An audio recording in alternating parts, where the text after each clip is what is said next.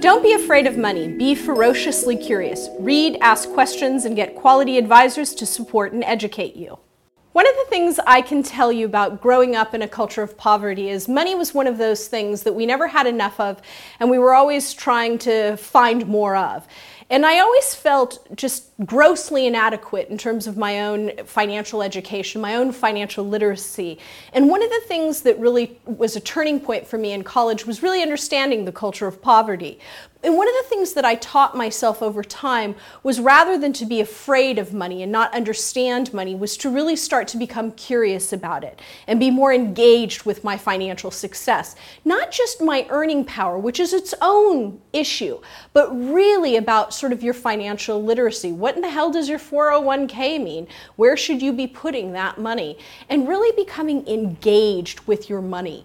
I can't say enough about how important this is. Please don't surrender all of that power to your spouse. Please don't just write somebody else off to that duty, whether it's an advisor. It's important to have advisors, and I believe in them. I don't know all of the things there are to know, and so it's important that I engage those people. But I really started talking to people and asking questions and asking, hey, what are you doing over here about retirement? How does that work if you're incorporated? What does that mean? mean if you're a solopreneur? Does that change at all if you do have a private contractor?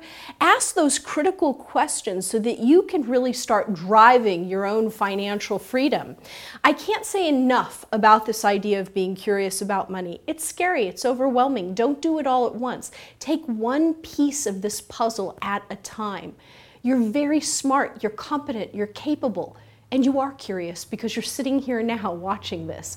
I know that you can figure this stuff out, even if it's hard and even if you feel overwhelmed at times.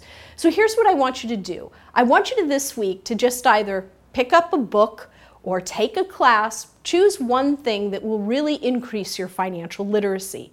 Start learning about just one little piece of this puzzle. You don't have to do it all at once, just become more engaged with one piece.